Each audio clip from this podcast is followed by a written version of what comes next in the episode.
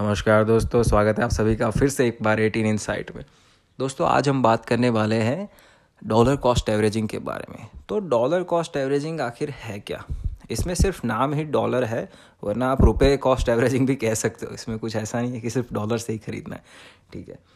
तो सोच लीजिए, आपने कोई इंडेक्स फंड या ई टी एफ़ खरीदा हुआ है, जो आप इंटरेस्टेड हो उसमें।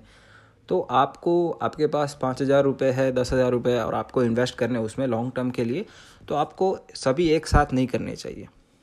आपको हर हफ़्ते करने चाहिए या फिर हर महीने करने चाहिए। हर एक महीने का एक हज़ार करना चाहिए, फिर नेक्स्ट महीने एक हज़ार की करना चाहिए।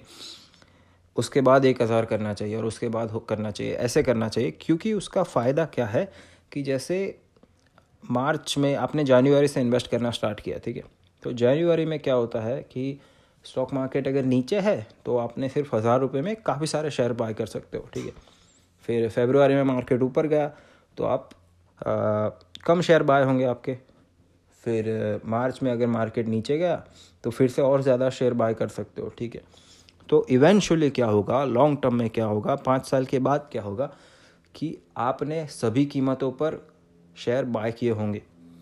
और इवेंचुअली मार्केट जब अप होगा तो आपका कोई ऐसा सिंगल बाय नहीं होगा जिसमें आपने सारे शेयर बाय किए होंगे।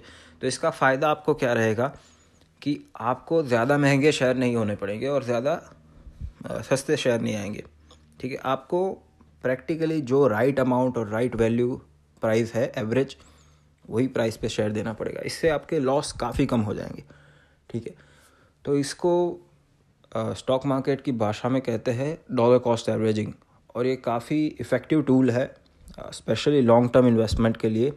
और ज़रूर इसके बारे में आप रिसर्च कीजिए गूगल पे सर्च कीजिए और बहुत सारे इसके ऊपर आर्टिकल्स हैं तो आप देखिए और इसके, इसको अपनी स्ट्रैटेजी बनाइए अपने इन्वेस्टिंग की। फिर से एक बार स्वागत है आप सभी का एटीन इनसाइट में।